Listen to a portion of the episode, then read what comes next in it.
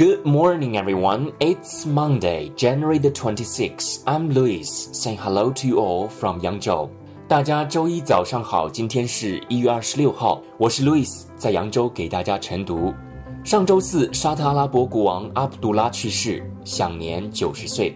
英国女王伊丽莎白二世成为世界上仍然在世的年龄最大的统治君主。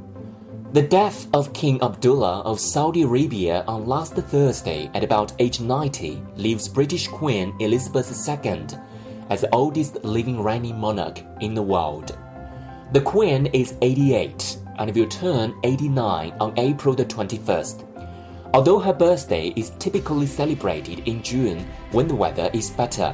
女王现年八十八岁，过了四月二十一号的生日就八十九岁了。 不过，他的生日庆祝活动通常是在天气比较好的六月份举行。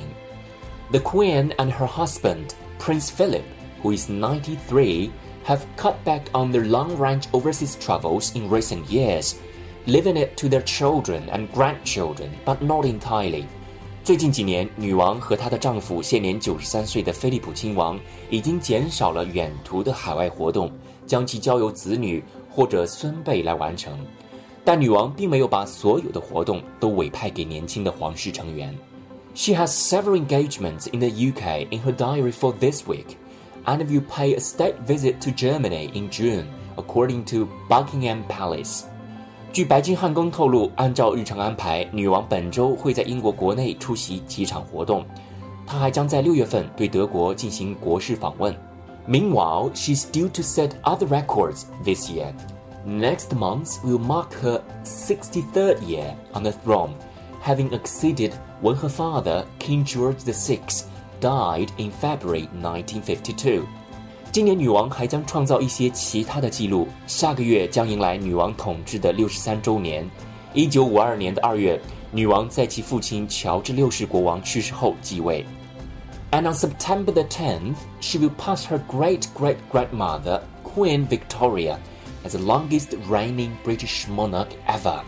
而到九月十号，女王的统治时长将超过其曾曾祖母维多利亚女王，成为史上在位时间最长的英国君主。Alright, now let's take a look at today's vocabulary, the key words.